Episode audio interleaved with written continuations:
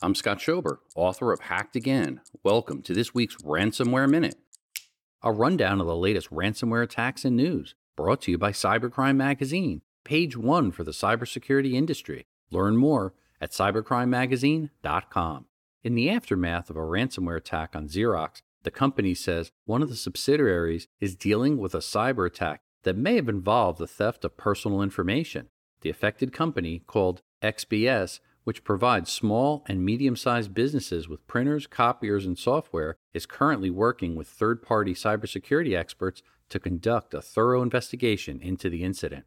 New York City based Gallery Systems suffered a ransomware attack. As a result, the company, which supports more than 800 clients in 31 countries worldwide, took systems offline to prevent further devices from being encrypted. Further information about the incident remains unknown. However, authorities have confirmed that an internal investigation is underway.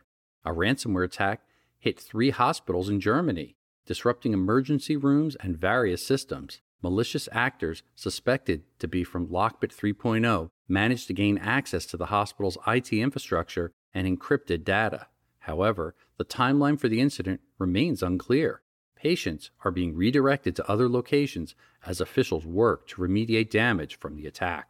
Iconic probiotic company Yakult Australia was hit by a significant cyber attack that saw its company records and sensitive employee documents, such as passports, published on the dark web.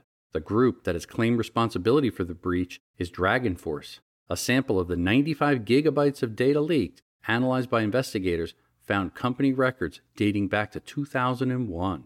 For more details on these ransomware attacks and others, go to ransomwareminute.com. A new Ransomware Minute airs weekly, brought to you by Cybercrime Magazine, page one for the cybersecurity industry. Learn more at cybercrimemagazine.com.